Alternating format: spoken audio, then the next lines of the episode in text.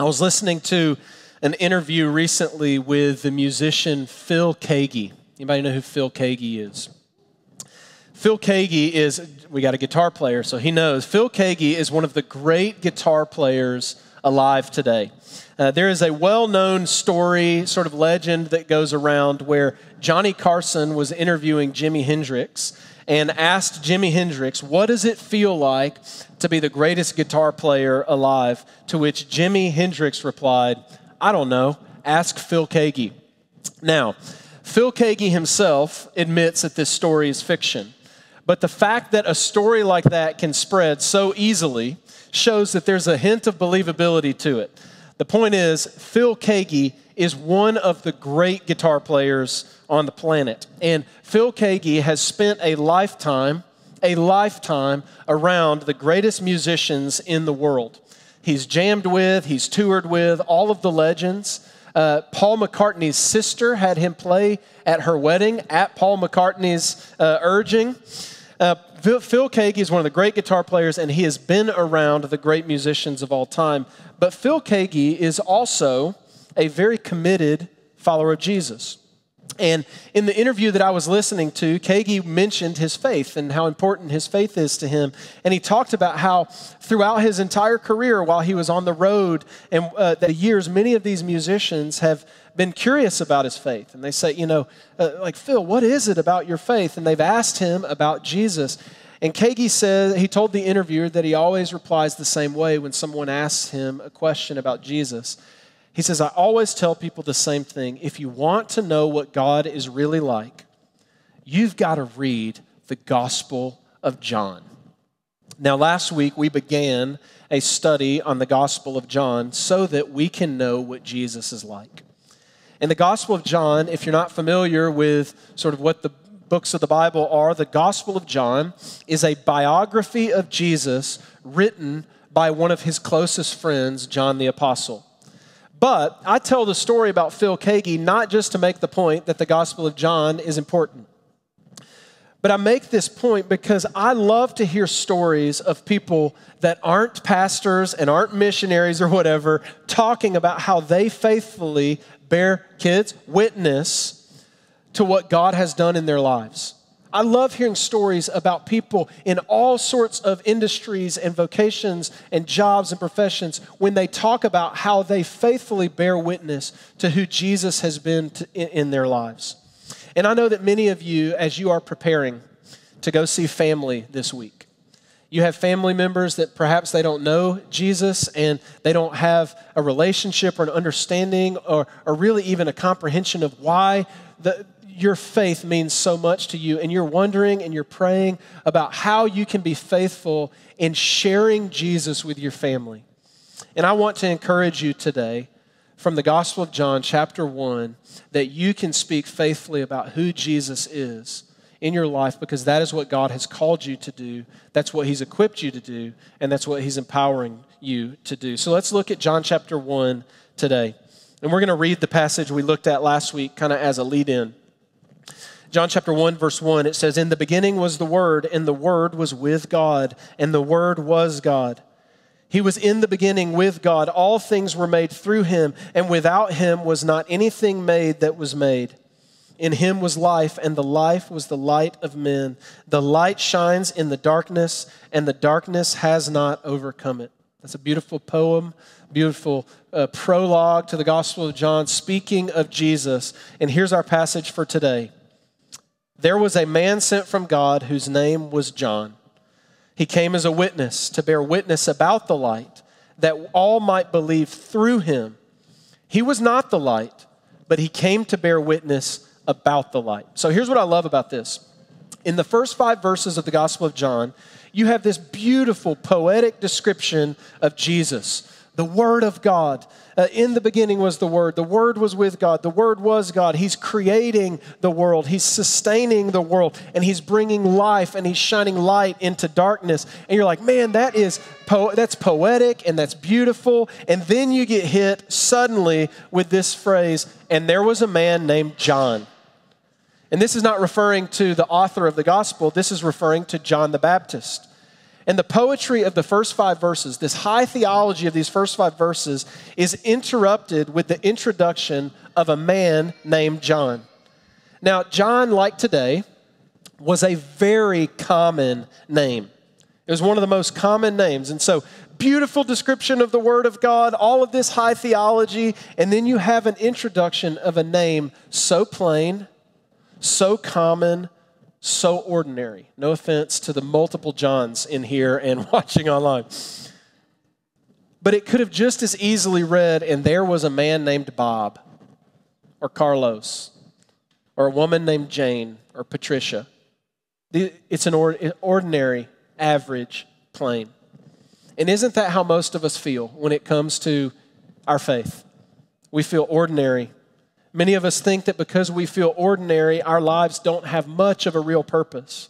Especially our spiritual lives, we think we think that our place within the church and within the kingdom of God, we think that because we're ordinary, God's plan for our lives must also be ordinary. But this little mention here of John the Baptist shows us that even the most ordinary person, the most ordinary life, has great purpose and great value in the kingdom of God. There was a man sent from God whose name was John, whose name was Will, whose name was whatever. There was a man, and he came as a witness to bear witness about the light. This was the purpose of John the Baptist's life, and this is the purpose of your life if you're a follower of Jesus. Many people often ask the question, they say, I just want to know what God's purpose for my life is. Well, here it is it's to bear witness about the light.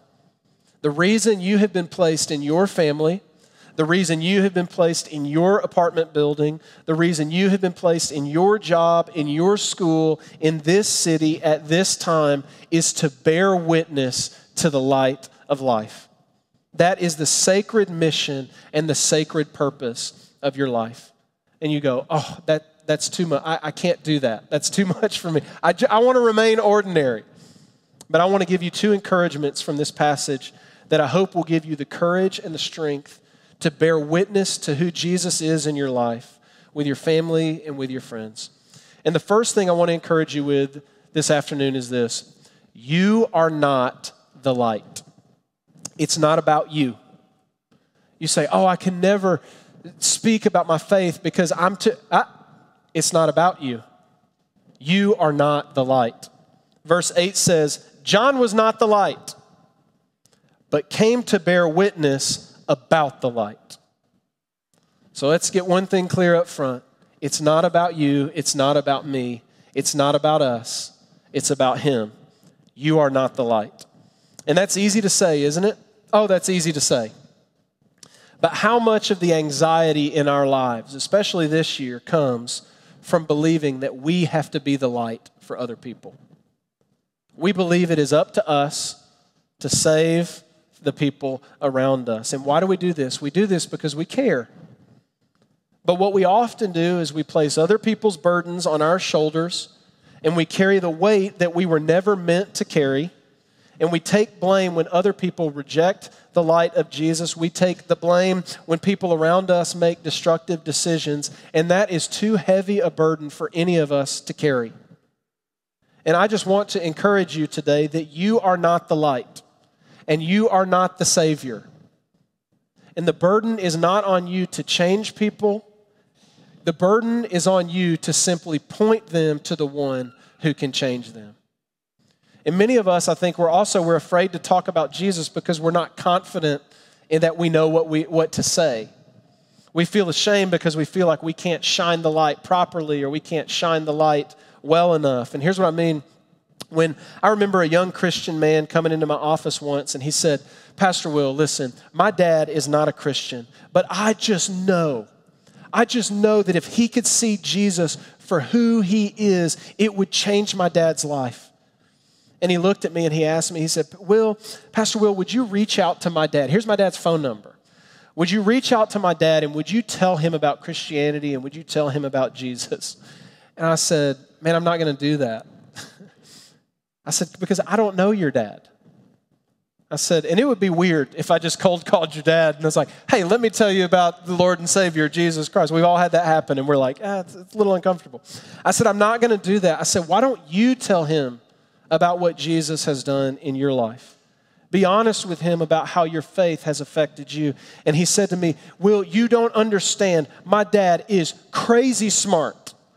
He's studied philosophy. He knows all the objections to Christianity. He will outsmart me in a debate. I can't do it. Will, you've been to seminary. So I need you to talk to him. You can debate him. And I said, I'm not going to debate your dad. I said, but I know you can bear witness to what Jesus has done in your life. And listen, I know many of you, the reason you don't talk about your faith to your family, to your friends, is because you think you don't know enough and you're afraid you're going to get outsmarted. You're afraid you're going to get in a situation where you feel weird or you feel inadequate or that you aren't smart enough. But, but I'm just here to tell you this afternoon that you don't need to know every answer. You don't need to have a seminary degree or to be prepared to answer any and every objection that comes about. You simply need to be able to tell the story about who Jesus is and how that has affected you. You are not the light okay? So it's not up to you to be the light. It's up to you to simply talk about the one who has lit up your life. I love the analogy that John uses. He uses that of a witness, kids. John came as a witness, verse 7, to bear witness about the light. So your job is not to be the light, your job is to be a witness. Now, a witness is a great image for this because what does a witness do? A witness, a good witness, simply describes what he or she saw. So, anybody watch a lot of courtroom dramas? I'm a sucker for courtroom entertainment. It doesn't matter if it's documentaries, it doesn't matter if it's TV shows or movies, whatever. I love courtroom entertainment. And there's in any good, you know, uh, courtroom drama, there's always that moment in the movie where the defendant says, "Just put me on the stand." Let me be a witness for myself. And what does the good lawyer always say? No, no, no. you can't do that. You can't get on the stand for yourself. Why? In fact, I was like, I, I was curious as to why this was because I was thinking, if I'm on trial for my life, I want to be able to defend myself. But a good lawyer, I asked a lawyer friend one time, I said, why, why is it, why is it unwise to take the stand to, uh, for yourself? And he said, because the last thing you want in a courtroom is to have a witness who is trying to make things happen. He said, the worst thing in a courtroom is a creative witness. He said, the best witnesses are simply the ones who can describe and state the facts exactly as they saw them. And I think sometimes Christians, we try way too hard to be creative witnesses. We try way too hard to make Jesus appealing to people when just Jesus is appealing. And we try to spin and make these PR moves to make Jesus cooler and greater or whatever, when the truth is just the gospel of Jesus, Christ died, risen, and Christ coming again, is all we need to shine the light on. You know, I remember one time reading about a big church in Texas that actually gave away raffle prizes to first time guests at their Easter service. They gave away a car, they gave away iPads, and the story was that if a first time guest would come to church, they would fill out the first time guest form, and at the end of the service, they would have a big raffle and they would give out a car and they would give out iPads and all sorts of other stuff. And and this church also had the lights and the lasers and the fog machines. And in this article where I read this, the church defended their strategy and they said, We are just doing whatever we have to do to draw people to Jesus. And as I read that article, I just remember thinking, How sad. This church is doing far more than Jesus ever asked them to do. They are trying to be the light rather than pointing to the light. And listen, maybe I'm old fashioned. You can call me old fashioned if you want to.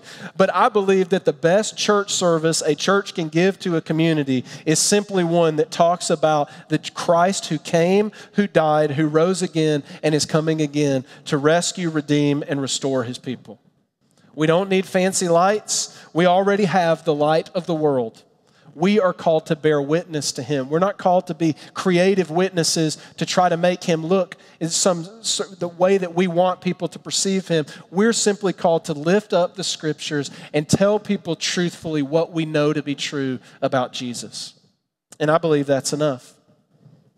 And some of you you say, "Well, I'm just so anxious about the conversation if I bring up faith to someone that I'm going to get in a situation where I don't know what to say. But in Luke chapter 12, Jesus himself tells us not to be anxious about that situation. He says, Do not be anxious about how you should defend yourself or what you should say, for the Holy Spirit will teach you in that very hour what you ought to say. You're not the light, you are a witness to the light, but you also have the Holy Spirit who will give you the words to say. Listen, you don't need all the knowledge and you don't need all the answers to make things happen. You just simply bear witness and state the facts of what Jesus has done for you. You are not the light.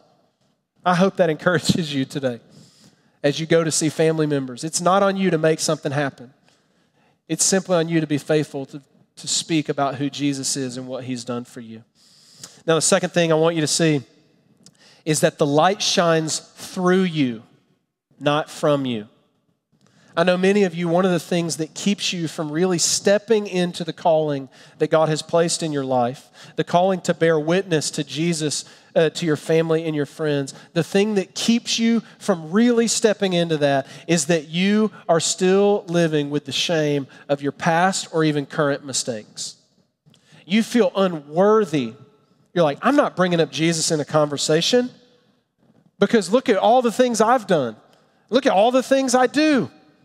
Look at all my current struggle. I am disqualified from speaking about Jesus. It would be hypocritical for the name of Jesus to even leave my lips because the people around me, they know who I am, they know what I've done it would be hypocritical for me to even speak of Jesus. And we often feel broken and tattered and wounded, and we think that God can never use us because we are broken and wounded people. But look at what John says in verse 7. It says that John came as a witness to bear witness about the light that all might believe through him. Now, recently we had Halloween. I don't know if you made your pumpkins with your kids or whatever, but I heard one teacher make the point this week as I was studying that at Halloween, you can only see the light of a candle from inside a pumpkin in the places where that pumpkin has been cut and carved out. It's the cracks and the holes where the light shines through. And I think the same goes for you and for me. It is the places where we have been cracked and cut open where the light of Jesus shines not from us, but through us. I don't know if you guys have ever heard of kintsugi art. Has anybody heard of this? It's a Japanese art form that takes broken objects, usually bowls and dishes, and then pieces them together using like puzzle pieces, using pure gold to fill the cracks and restore the object. And with kintsugi art, a broken object becomes significantly more valuable and attractive, not in spite of its cracks and its breaks, but actually because of them. The pure gold that fills the cracks not only restores the bowl, but makes it more beautiful and makes it more valuable. I looked on Etsy this week. I was like, I'd like to have a kintsugi bowl. They're very expensive. And I'm like, I, I go to Pottery Barn and just break one myself, you know. But the same is true of your life. It is the broken places, the places that you are most ashamed of where if you have been restored by Jesus, it is at those places where the story of Jesus shines most through you. Those are the places where your story of faith is much more beautiful and attractive to people around you because it is at the precise location of your greatest brokenness where the light of Jesus shines most brightly. Uh, you know, one of the, uh, the ministries that our church does that I don't think gets near enough attention and I think far more people should be involved in it, is our Celebrate Recovery ministry.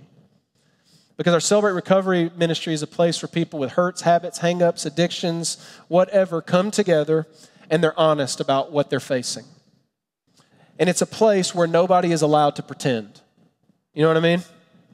It's a place where you're not allowed to pretend. It's a place where you walk in and you expose and you share the broken and the cracked parts of your life.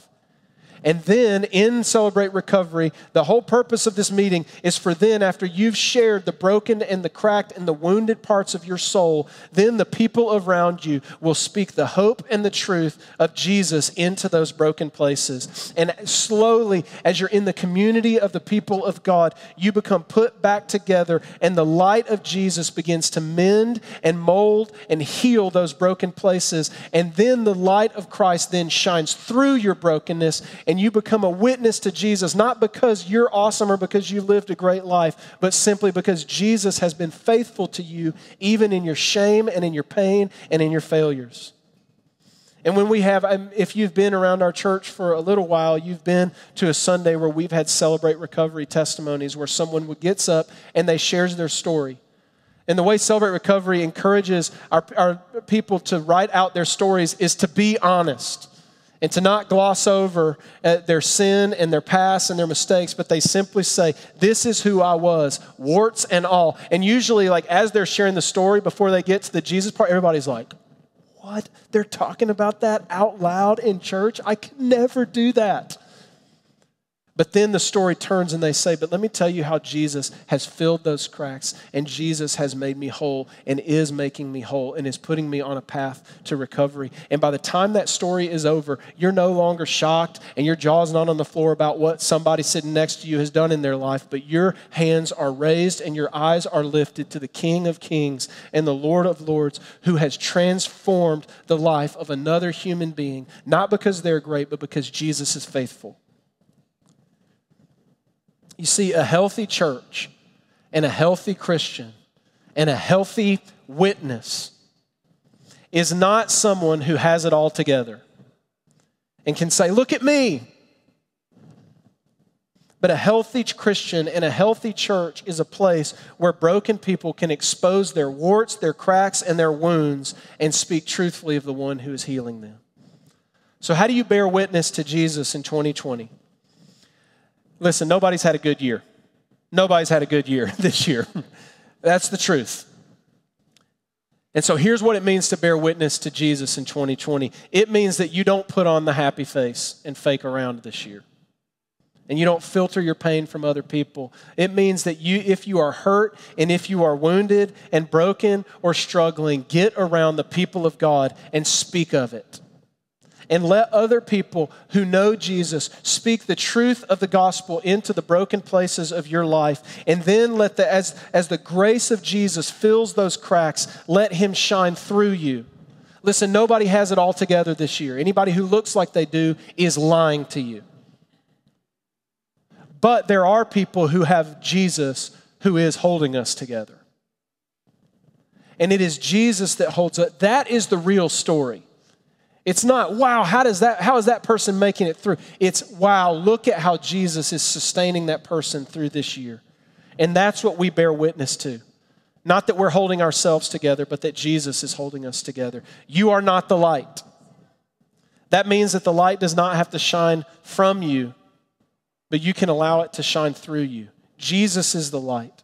And the places where he shines through, that is where people see Jesus for who he is. It's okay that you're not the light. That actually makes your story much more beautiful because you're not shiny enough to shine the light into all the darkness of everyone's life. But Jesus is. And so we're not called to make things happen. We're simply called to bear witness to the one who has. And the way he has made things happen, and this is what we celebrate at Christmas, is that in our darkness, a light shined. And that in our darkness and in our sin, and in our rebellion, Jesus, God Himself, looked down on us and He could not stand to see us walking in darkness. So He put on human form. He came down into our lives and He lived the life we could never live and He died the death that we deserved. And three days later, He rose from the grave. He defeated sin, sickness, Satan, shame, and death itself. And he has offered an invitation for you and for me. And he says that your shame no longer has a hold over you. Death no longer has a hold over you. Because I have come and because I have borne your burden, I now offer you my life.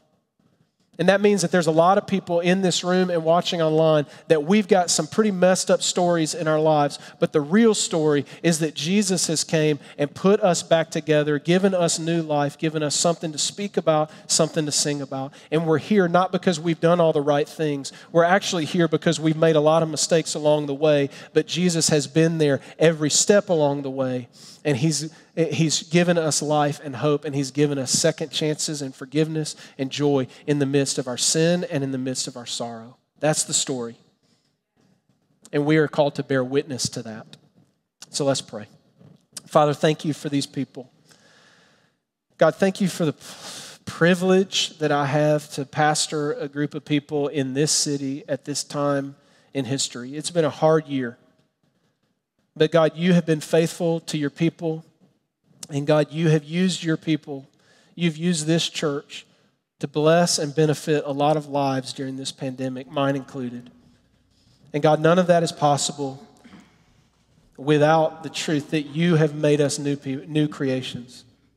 And God, I'm so thankful for what you have done in the lives of so many of these people that has given them the strength and the hope to be generous, to be kind, to be compassionate in the midst of a really difficult year. And so, God, as we take communion in just a moment, we do this as an act of reminding us, reminding ourselves what you've done for us. And as we take the communion, we receive what you've done for us, God. And then we take that out into the world and we shine a light on who you are and we bear witness to what you've done. And it's in your name we pray. Amen.